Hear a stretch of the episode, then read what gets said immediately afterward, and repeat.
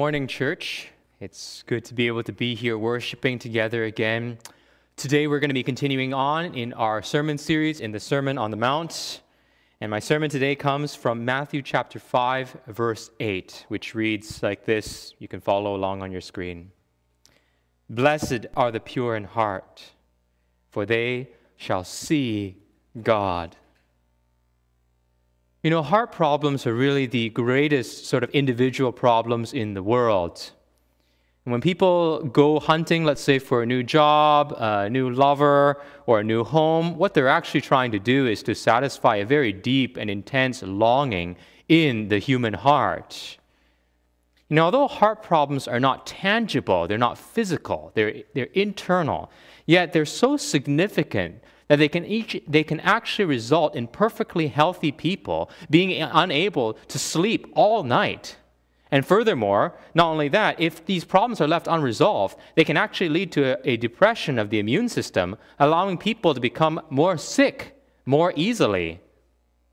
You know, what's really interesting, though, is that on the flip side, though bodily illnesses uh, at times, though, can be severe, they don't necessarily affect the heart. So the heart affects the body, but the body doesn't necessarily affect the heart. For example, a person can be actually terribly sick or facing an impending death or execution, yet their heart can be at peace and completely confident in this time. You know, instead of the famous poet Sir Walter Raleigh, when he was being led to his execution and his head was placed there on the block, the executioner actually asked him if he was okay with how his head lay on the block. And Walter Raleigh said to him, It matters little how the head lies, provided that the heart is right. See, do you see the power and the primacy of the human heart? You know, to speak of the heart is really to speak about who you are at your core. The heart is not just an organ that beats inside of your chest. And when we talk about the heart, we're not talking just about the emotions either. Jesus is not saying here, blessed are those who are emotionally authentic. See, in the scriptures, when we talk about the heart, the scriptures speak about the heart being the very essence of a person, the very core of a person's identity. It's who they are. The heart includes the emotions, but it includes a whole host of other things, including thoughts, feelings, um, desires, and more. You know, Proverbs chapter 27, 19 says this As in water, face reflects face, so the heart of man reflects the man. See, this is why God is so interested in the heart. It's because the heart is who you are. You know, Christianity, I think, is very unique amongst the religions of the world in the great emphasis that it places on the human heart and not just external actions. You know, it's not just about our lifestyle and rules, even though true Christian faith does change the way that we live significantly. You know, oftentimes non Christians will ask me, so what do I have to do to become a Christian? What, what do you have to do? What makes you Christian? And for many religions, I understand, you know, why they would ask such a question, because it's oftentimes religion is bound with a specific activity. Say, let's say a set routine of prayers that you pray every day, or a certain kind of hairstyle that you have to keep for the rest of your life, and so on. But for Christianity, salvation actually does not begin with the hands, but it begins with the heart. You know, when the Philippian jailer experienced the tremendous earthquake while Paul and Silas were in jail, the text tells us that he actually fell on, their knee, on his knees before them and said to them, Sirs, what must I do to be saved? And the text tells us what they said. No, they did not give him five rules to practice for the rest of his life. They didn't tell him go and wear a specific type of clothing, nor did they tell him go gluten free or eat kosher Jewish food only. Acts 16:31 tells us what they said. It says, "And they said, believe in the Lord Jesus, and you will be saved, you and your household." You, you see what he's told? He's told there to believe. Believe. It's about a change of heart. That's the first step. See, religion often focuses on the exterior of a person, but not on the interior person of the heart. And you can see that actually in the way that numerous religions discipline people or punish them when they break the rules or what is societally acceptable in that religion or for dishonoring activities. But it's also hypocritical, right? Because you can see that sometimes they turn a blind eye to the dishonoring sins of their particular leaders, or they are okay with their leaders hiding certain kinds of sins and not exposing that to the public. They break their own laws. You know, Jesus had a big problem with this. You can see this actually in his discussion with the Pharisees. For example, in Matthew 23 25, where Jesus goes after the Pharisees, he says to them this Woe to you, scribes and Pharisees, hypocrites! For you clean the outside of the cup and plate, but inside they are full of greed and self indulgence. Now, we understand this at a heart level because it's not just God who, delikes, who dislikes people with unclean hearts. We do as well. You know, there's a joke that's told about a man who has a heart attack and he needs a heart transplant. And the attending surgeon talks to the man and tells him, uh, Good news, actually, we have two hearts that are available for you. One came from a recently deceased attorney, a lawyer, and the other one came from a social worker. Uh, which one do you want? And the man immediately says, I want the lawyer's heart. And the surgeon says to him, Well, don't you want to know anything about these two people first? And the patient says, Nope. We all know this that social workers are actually bleeding hearts. But I figured that the lawyer probably never used his heart, so I'll take the lawyer's heart. Now, I tell that not to make fun of lawyers, but rather I want to show you something about our culture. Do you know why North Americans who live in a litigious society chuckle at this? We chuckle at this because we know there really are some lawyers out there who actually say they're here to help you, but in reality, they're here to actually help themselves to your wallet. And in a world where the pen is mightier than the sword, a corrupt lawyer, a heartless individual, an individual who cares only for themselves can actually do way more harm to you than a mugger with a gun can. And the worst part is they can probably get away with it legally as well. Now, if we stop and we think about that, if we despise hypocrites who don't help their clients but are there to abuse their clients and take advantage of them, how much more do you think God, who can see the human heart, the way that we would read a book, how much more do you think God actually despises hypocritical behavior? Okay? Sure he does. Okay, so so what is the problem then with the human heart? The problem with the human heart is internal, it's inside of it. You know, in the society we live in, it's very common for us to think that all of our problems have very little to do with us and are all sort of the result of external factors. It's very common for people to say things like, oh, he had a poor upbringing. That's why he turned to a life of crime. Or if you're confronted on what you had to say, you might say, I only said that because they said this. In other words, there's a reason for why I said the things that I said. Justification. We know what the interesting part is when it's not bad things, but when it comes to good things, we're very quick not to make excuses, but we're very quick to actually take the credit for these things. You know, I was thinking about it, and I realized I've never heard anyone say, let's say they were uh, diving into a river to rescue somebody from drowning. I've never heard anybody say, I, I don't know what happened to me. That's not like me at all. In fact, I was just going to let him dry, but drown. But all of a sudden, an overwhelming urge came over me, and I dove in and I saved his life. I guessed it must have been my good upbringing, because that's not in me at all. You, know, you realize nobody says that. You know, when we're praised for doing something that's good, we actually love to receive that praise, even if that praise is exaggerated.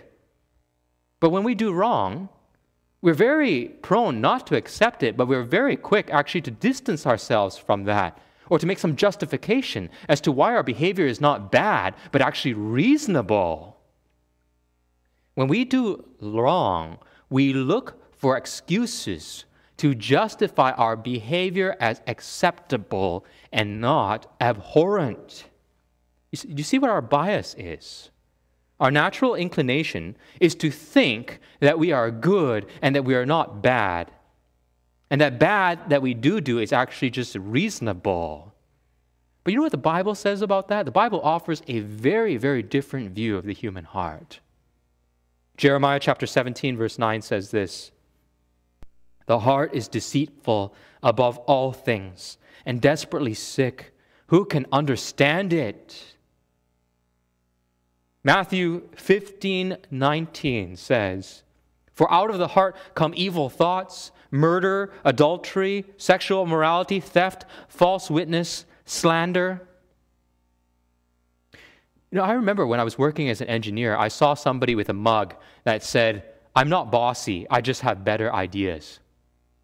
You know why I always found that so funny is because I think we all know people like that. You know, you tell them, for instance, you're actually really rude and unkind. You're pretty harsh with people, and you're a micromanager. That's why people actually don't like you. And though you tell them that, they actually can't see it at all. And they say, well, if people didn't do this to me, if they hadn't had done this, I would never have done X, Y, and Z. See? You see what your defenses about your actions actually tell about you tells you that you really do think according to what that mug has to say. You do think that your ideas are better than somebody else's.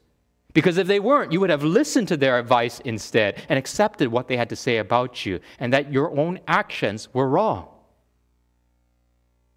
You know, it's absolutely astounding to see, I think, that the head can actually refuse sound logical arguments. Why? Because of the heart. The heart that drives everything, the seat of who you are. You know, I think Blaise Pascal was actually right when he said this The heart has reasons that the head knows nothing about. It's so true, right? Sin in the heart is deceptive. And it obscures actually your own vision of yourself. You can't see properly when you have sin in your heart. And all of us have this problem. See, this is why, as a Christian, you can't actually believe everything that you think. Just because you think it doesn't mean it's true. And you actually know this, right?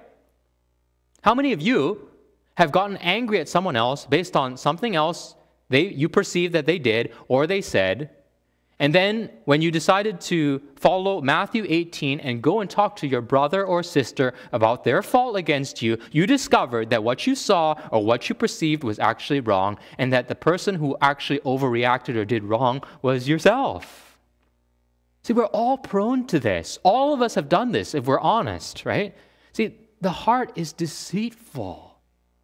This is why we as Christians have to be slow to speak and slow to anger because we do not know if what we are thinking or what we are feeling or what is in our hearts is necessarily the truth. See, the problems lie inside, not outside. Okay? So, good. Now we know what the problem then is with the human heart. Question then if the heart is the center, what does it mean then to be pure in heart? We know what the heart is. We know it's the center of who you are. It's your core identity. What is Jesus saying here when he's saying, Blessed are the pure in heart? Now, if we go back to our text here and we think about this, we realize that uh, this is tricky to understand if we don't realize some of our cultural assumptions. Now, in our culture, the phrase pure in heart, I think, uh, has, uh, is almost synonymous really with the idea of having an innocent heart. That is, we tend to think of people who are like, you know, always helpful, they're very soft spoken, they're innocent like children, kind of like Cinderella, right? Who daydreams and she sings to animals, right? And is always happy, despite how evilly her stepmother and her sisters uh, actually treat her. And we, we think of that. We think of the pure of heart as being some sort of special category of people who have not yet been tainted by the evils of society and the harsh cruelties of life. But this is not actually how the Bible defines the pure of heart. I think that the, one of the best passages to help us understand what this means comes from Psalm 24, verses 3 to 4. It reads like this Who shall ascend the hill of the Lord? And who shall stand in his holy place? He who has clean hands and a pure heart, who does not lift up his soul to what is false and does not swear deceitfully. Question Who can stand in the presence of a perfect, almighty, holy, completely good God? That's the question that's being asked here. And the answer is one whose hands are clean of injustice, who doesn't idolize anything else above God, and that person speaks truthfully. That's a picture of the kind of person who can stand before God. Now, the New Testament also affirms this with very similar language. Look at James chapter 4, verse 8. Text says, Draw near to God, and he will draw near to you. Cleanse your hands, you sinners, and purify your hearts, you double minded. Do you see how similar the language is? In fact, we learn here additionally that the impure heart is actually linked to double mindedness. Now, what does that mean? Okay, firstly, let's understand this. What, what does God want with our hearts? What does He want us to do? What's the first and great commandment? Look at Matthew 22, verses 37 and 38. It says, You shall love the Lord your God with all your heart and all with all your soul and with all your mind. This is the great and first commandment. Now, if you put all these verses together, I think it's very clear what it means to be pure in heart. Pure heartedness means single minded devotion to God. See, a pure heart is a heart that says, just as that old hymn says, Thou and thou only, first in my heart, high King of heaven, my treasure thou art. Or as the psalmist says, right, as the deer pants for the water, so my soul, Lord, also pants. It thirsts after you. Right? My soul wants to be satisfied with you. God, I want to drink from you, who are the fountain of living water. I don't want to drink any more from those broken cisterns that can hold no water and have only mud at the bottom of it. Don't want that. I will only be satisfied with you. That's the measure of a pure heart, a heart that thirsts after God and God alone. See, double mindedness or impurity of heart is pursuing God while simultaneously pursuing other things as well. And James 4 4 tells us what God thinks about this. It says, You adulterous people, do you not know that friendship with the world is enmity with God? Therefore, whoever wishes to be a friend of the world makes himself an enemy of God. Like, this is PG 13 language here. See, you don't actually need to be an atheist to hate God. You just need to put him in second place. You don't need to cheat on your spouse to be an adulterer. You just have to love something else or someone else more than you do God. See, you can't love the world and also love God. Your feet can't be in two places at one time. See, it's a spiritual equivalent, literally, of having both a wife and a mistress at the same time. And here's the problem when you're in two beds at the same time, what it actually shows is that the ultimate love of your life is neither of those women, but rather it's yourself. So here's the question, you know, for us if we find in our own hearts that we are loving other things while also saying that we love God, we have to ask ourselves the question is God truly the love of our lives, or is He just a plaything to satisfy our own desires? It's a very sobering question to ask. See, heart impurity is not primarily about pornography or lust, although those things are important. No, we should not train ourselves to love those things or to idolize those things. But the main issue here is that all those things are about one thing, actually, and that's idolatry. It's the lifting up the soul to something else other than God for ultimate satisfaction and happiness. Like, if you love anything or anyone, whether that's a boyfriend or a husband or a hobby or your job or the money in your bank account or even your good looks, so much so that when it's taken away from you, you find that you can't sleep, you can't eat, you're anxious, you text and you call everyone about your problems, and you're depressed. Do you know what that actually shows? It shows that at the center of your heart, Maybe not at the center of what you say, but at truly at the center of your hearts, there's an idol there. And that is ultimately what you worship. It's your whole identity is wrapped around this one thing. And it shows that your heart has been compromised. And although your head will reject it when that's brought up to you, let me tell you, don't believe yourself. You know, the predator that stalks and hunts Christians with great ferocity is actually not atheism, but compromise. I would say that compromise is a monster that has killed far more Christians than atheism has. And this is exactly what Jesus has warned us about in Matthew chapter 15, verse 8. It reads like this This people honor me with their lips but their heart is far from me. See, what does it mean to be pure hearted? According to the Bible's definition, it's not about being Cinderella, but it's about being single mindedly and wholeheartedly devoted to God and uncompromised in our worship. So, what is the first step then? If that's true, what's the first step then towards a pure heart? I'm going to suggest four things, okay? Step number one, I put this in your outline. Number one, admit to God you have an impure heart. Now, let me just say, when we're talking about absolute perfection, talking about the purity of heart, we know, we know that nobody can truly ever meet that standard. Only one person has ever truly lived up to that standard Jesus Christ, the Son of God, who lived with a perfectly pure heart. And that's why we as Christians are so grateful for his work. For in his death on the cross, and also his resurrection, and also through his work, he promises that he will give to anybody his perfect righteous life while paying for our sins on that cross. I mean, that's the why we love Jesus. But on this side of eternity, you and I, Christians and non Christians, even the best of our motives are mixed. And this is why we need God's grace.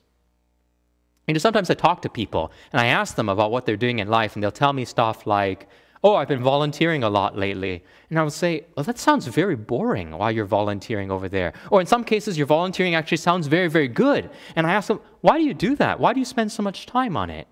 And they'll tell me, Well, it's because I think it will look really good on my resume. Now, here's a question If you could not put that on your resume, would you still do it?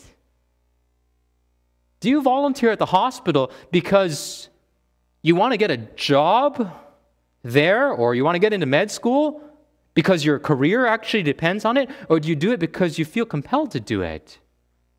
Do you do your good works to be seen by other people so they will go better in your life? Or do you do it actually, even if it doesn't benefit you at all, because your Father who is in heaven sees in secret and you love his pleasure more than anything else? You know, renowned scholar and social justice advocate Pablo Eisenberg wrote an article entitled Stop Appealing to Billionaire Egos with Naming Rights. And in the article, basically, he notes in the past that buildings, great public structures, were actually named after people with great reputations, not people with a great amount of money in their bank accounts. And then he observed in his article how American bi- uh, businessman David Geffen had donated about $100 million to renovate uh, the Avery Fisher Hall, which is a concert hall in New York that was badly in need of uh, repairs. But he renovated it and wanted to have his own name on it. You know, the irony of his generous donation was, you know what's so ironic about it? It's because that he would only let it be completed after paying off Avery Fisher's children $15 million to relinquish the rights uh, to have Avery Fisher's name on it. So only after they were paid off and their name was family name was pulled off of it would the renovations go ahead and the $100 million be processed and his own name stuck on the building. See, you know, it's so interesting, right? Because even the most charitable acts of billionaires are tainted by this desire to be acknowledged. And even as a pastor, I actually feel this same pull in my own sin affected heart, if I can be honest. I too also have this temptation to want to steal glory from God in the way I do my ministry and even in the way that I preach. I want to use it for my own ego boosting. You know, the great English preacher John Bunyan, who wrote Pilgrim's Progress, was once told by someone that after he had just finished preaching a very, very powerful sermon, that this was the best message that that guy had ever heard.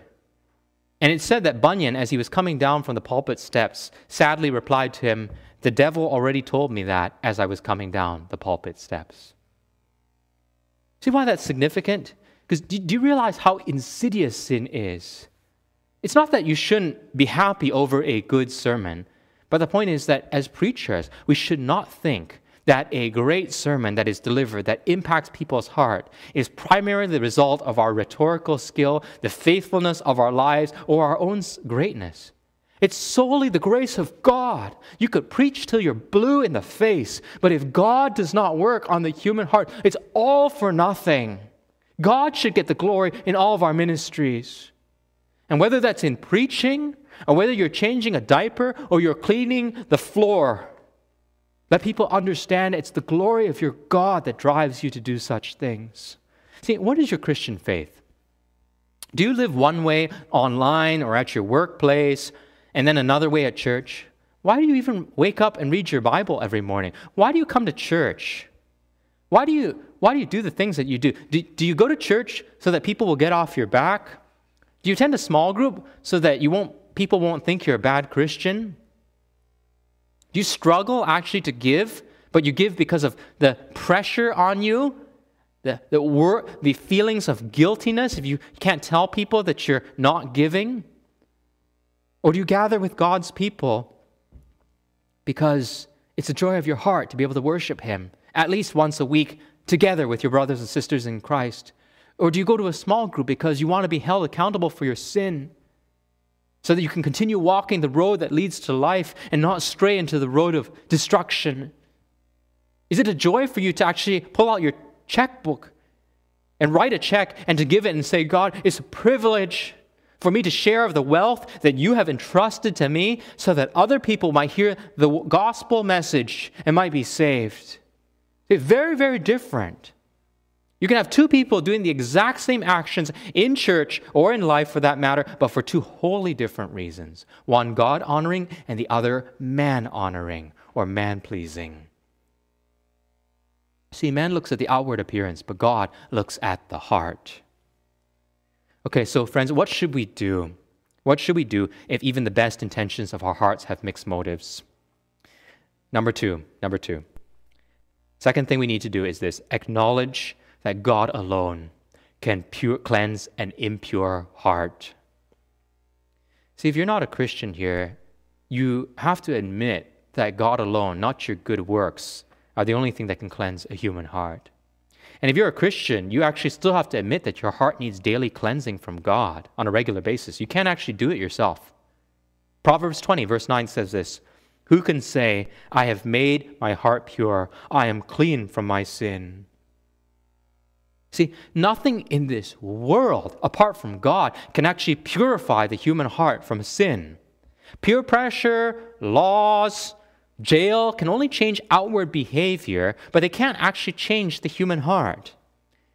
And if you think that education is the solution, let me ask you to consider this. Do you know what happens if you give a criminal a first rate education while they're incarcerated and in a jail cell, and the heart does not change, at the end of the day, what you're going to get is a criminal genius who is actually better at escaping from jail and better and more sophisticated at committing crime and is harder to catch. See, as adults, all our knowledge and our education really does not make us better people. No, actually, it, uh, to truth be told, it actually makes us far more sophisticated at hiding our sin. Why don't many people speed when they see on Google Maps that there are cops in the area? It's because of exactly that. I don't want to get caught. I don't want a ticket. A person with a mistress gets very good at deleting all their text messages and also their call history. See, when people look at the coronavirus handouts that are being offered right now by, the, by the government, I know what's going on in people's minds. Can I receive this even though I'm ineligible? Because I really want the money, but what's the likelihood of me getting caught? And if the likelihood of me getting caught is very, very low, maybe, just maybe, I'm willing to take the chance on getting this. Because above all else, I'm thinking about my own wallet and not about what's right and what's ultimately wrong. That's our sin nature. That's why we even think this way. That's why our mind even goes down that road. Okay? That's why we, as people, need to acknowledge the heart is so depraved, so wicked, that only God can fix it. Number three, third step ask God to give you a clean heart through faith. See, how do you fix the human heart? I know everybody has a different answer. You know, I read one posting of, uh, of a Hindu posting talking about how the solution actually dealing with uh, some sin is basically to have an early morning cold, not warm, a nice cold bath. And it stated that a cold bath actually will give strength and purity and can even counteract the ill effects of sin. Now, if that was true, I would be advising most of you as Christians to take probably 10 baths a day. Cold water only. Save yourself on your heating bill. Cold baths. But the truth is, you, you and I know that none of these human solutions actually work. The heart is so sick that it actually needs divine help. You know, David, after he committed adultery and murder, knew that he had nowhere else to go. So he didn't run to the shower, but he ran actually to God for his mercy and his grace. In Psalm 51:10 tells us what he said. Text says, Create in me a clean heart, O God, and renew a right spirit within me. See, God has to cleanse us. But the question for us is how? How does He do this? Acts chapter 15, verse 9. And He made no distinction between us and them, having cleansed their hearts by faith. See, do, do you see that? It doesn't say that the hearts are cleansed by their good works or their desires or anything else, but it says by faith, by trusting in a promise keeping God who specializes in cleaning human hearts. That's just the same as what 1 John chapter 1 verse 9 says. It says, if we confess our sins, he is faithful and justice, just to forgive us our sins and to cleanse us from all unrighteousness. In other words, the Bible is very clear that it is God who must purify the heart and that He is willing to do so if we're willing to go to Him. And the surgical tool that He actually uses to cleanse the human heart is faith. Okay, so if that's true, we go to God by faith, and God alone can cleanse the heart. That's his surgical tool. The question for us then is what then is the end result if God cleanses our hearts and gives us pure hearts? And the answer to that is you will see God. Now, we should stop and ask what, what exactly does that mean? Does, does this mean that you'll start walking around in this world and you'll ha- see visible manifestations of the invisible God everywhere. That you'll see God actually walking and you'll see his footsteps where other people see nothing. I don't think that's what it means. I don't think he's talking about primarily your physical sight of God, who is a spirit. You know, when Moses asked to see God's glory in Exodus 33:20, God told him that man can't see my face and live. Something about our sinful frame right now that does not allow us to see God directly, lest we die. Now, the Bible is clear, though, when we do die, we will see God face to face. Psalm 17:15 says this. As for me, I shall behold your face in righteousness. When I awake, I shall be satisfied with your likeness. You see, the expectation for God's people is that when they awaken from the sleep of death, they will come face to face with the King of all the universe. And not only that, as this text says, it will be satisfying to our souls. But on this earth, the question is is it still possible to see God in some way or another? And I think the answer is yes. 2 Corinthians chapter 4 verses 4 to 6 says this. In their case, the God of this world has blinded the minds of the unbelievers to keep them from seeing the light of the gospel of the glory of Christ, who is the image of God. For what we proclaim is not ourselves, but Jesus Christ as Lord, with ourselves as your servants for Jesus' sake. For God, who said, Let light shine out of darkness, has shone in our hearts to give the light of the knowledge of the glory of God in the face of Jesus Christ. See, what is spiritual blindness according to the Bible? Spiritual blindness is the inability to see the light or the truth about the gospel or the good news that concerns the glory of Jesus Christ and what he has done for us on the cross. If you can't see what Jesus has actually done and see how it impacts your life, the Bible says you're blind. You may have two eyes in your head, but you're actually blind. There's no flicker or recognition in the eyes of people who are blind. When they read the Bible or they hear the story about Jesus, they might just say, Oh, that's really nice. I'm glad it works for you. And you say, Do you not understand? Don't you get it? Don't you understand that the Son of God died for you? No understanding. But the text tells us, however, when God opens the eyes of the heart, what happens? Light floods into the human soul. And the soul actually is treated to a vision of Christ and of God. It's flooded with brilliant light. And the light that emanates from the true knowledge of who God is and what He has done for us through the person of Jesus Christ affects the soul and it draws the soul to Christ. And the soul is treated to a vision of Jesus, who is the image of the living God. That's how you see.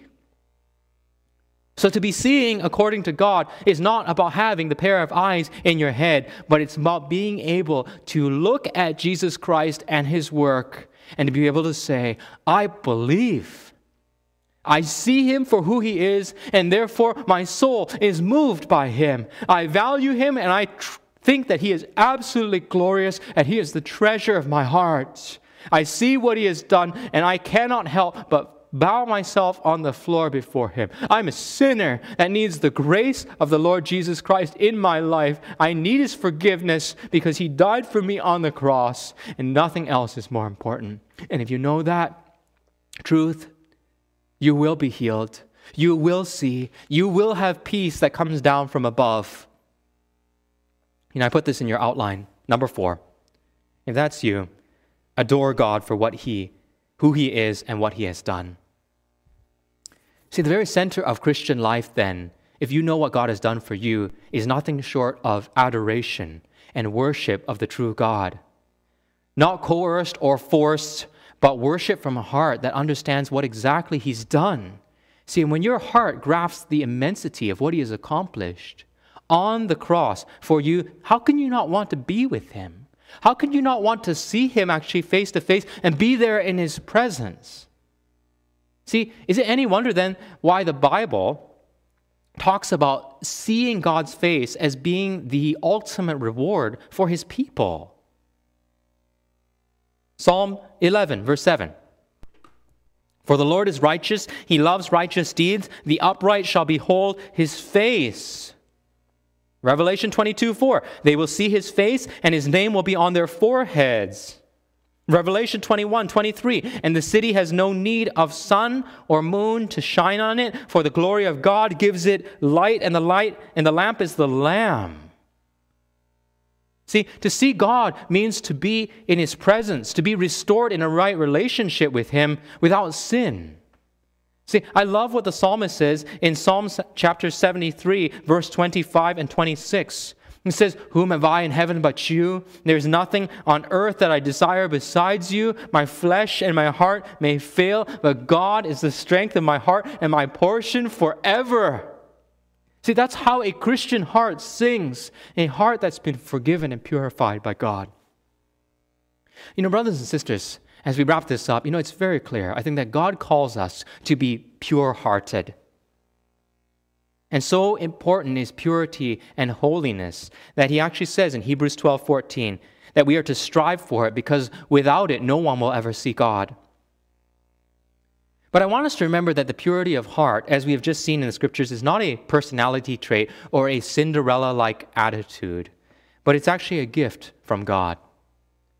It's not about whether you're still a virgin waiting for uh, the first person that you're going to be married to, or that you've done things that are so, uh, you've never done things that are so despicable and so horrendous that you have like total regret in your life. It's not about that. It's not about whether you've murdered, you've stolen, or committed adultery, or anything terrible that you feel in your own soul can't ever be fixed. You know, David was in that boat. And yet later you'll find that God calls him a man after God's own heart. You ask, how is that possible? The issue of a pure heart, it's not what about what you have done in the past, but it's about where your heart is currently pointed to right now. It's whether your heart right now says, God, you are everything to me. You're my soul's delight. I need your forgiveness over my life. I need the blood of Jesus to cover over all of my past transgressions and to make me whole. I believe by faith that you can do this and you are willing to do this, and I claim that through the blood of Jesus Christ. Help me right now to be single minded in my devotion towards you. Grant me that pureness of heart. See, do you realize that this definition of pure of heart gives hope to everyone in the world? It's not about your past, it's about who is working on your heart and whether your heart is ultimately satisfied in God. See, if purity of heart is the result of God's work in your life, then you should never be afraid that you've messed up so badly in your life that you will always be dirty and unclean. The gospel of Jesus Christ offered hope to lepers and it offers hope to all of us who are willing to admit that there is a leprosy and ugliness in our souls. God does the cleaning, and that is the reason why there is hope, not you. You know, my question for those of you who are listening today is where is your heart? Is it far from God or is it actually close to Him? When you diagnose your life and you look at it, what does it actually say about the inner condition of your heart and who you are as a person? Are you diseased or are you pure? Are you in need of a heart transplant? You know, this is the kind of God we serve. Ezekiel 36 26 says, And I will give you a new heart, and a new spirit I will put within you, and I will remove the heart of stone from your flesh and give you a heart of flesh. That's an incredible promise that God gives to all people who are willing to bow their knees before Him. You know, I love this poem by Boyce uh, Mouton that highlights what we really need. Let me read it for you. It says this Mary had a little pig, and it was white as snow. That is, when it had had a bath, as you, of course, might know. But Mary had an awful time to keep the piggy clean, for it was just the dirtiest pig that one has ever seen. She'd wash him and she'd scrub him till he would squirm and squeal, as if he wanted her to know it was an unfair deal. And then inside his green backyard, he planned from morn to night, unless he happened to sneak out and lose himself from sight. And then when Mary found him, he'd be blacker than e'er before. So Mary'd get the soap again and scrub the pig some more. Poor Mary thought and wondered much what she could ever do, until she figured out a plan and this she carried through. She took him to a doctor who put the pig to sleep, and then he took his heart right out, but not, of course, to keep. And then he took a little lamb and took his heart out too, and he put it in the little pig before the piggy knew. When little piggy did awake, he had no more desire to wallow in the mud again or ever in the mire. And try as hard as e'er he could, he never understood how such a pig as once he was could ever be so good. And so you see, dear friends of mine, you need a new heart too. Just like the little piggy did, the old will never do. If you'll receive a brand new heart, well, here is how you may. Accept God's Son as Savior now and let Him in today. Friends, the Bible is the only book in the world that dares to go beyond skin deep religion and to make such a bold, critical, and terrible, and severe, and horrific assessment about the state of your heart. But at the same time, the Bible is also the only book to tell us about Jesus Christ, the only surgeon who is willing and capable enough to cut out that heart of stone from you and to give you a brand new heart of flesh that beats with truth for the living God. He is willing to give you a brand new life if only you will turn your life over to Him, to take away the curse of sin and death. And you know that He loves you because He died on the cross for your sins, and that event will never change despite how you or I might feel on any given day. You know, if you're not a Christian in this world, my question for you is Are you willing to submit to the Lord Jesus Christ and to bow your knee before Him and to receive Him as your Savior? You know, brothers and sisters, if you are Christians here, can I remind you that you too need daily cleansing? We will never be perfect on this side of eternity, even as hard as we strive. And yes, we are commanded to strive. But every single day that we live, we are in need of God's grace. We are in need of His forgiveness. We are in need every day of having our hearts renewed. And we know that He promises, we know He will do it for us because He has promised to do so. If God died on the cross for us so that we could be restored to Him and gave us new hearts, how much more do you think that God who loves us will day after day purify us if only we are willing to go to Him? Are you hiding right now between, behind a false facade of a Christianity, a thin veneer of religion? Are you hiding or are you walking with your Lord? Wherever you're at right now, go to Him Confess your sins to Him and let Him make you pure again. And in the pureness of your heart, as your soul is directed up towards heaven and drawn to Him, would you adore Him and worship Him for the God who is truly worthy of all our praise and worship? Let's pray. Father in heaven, thank you so much, God, for your word.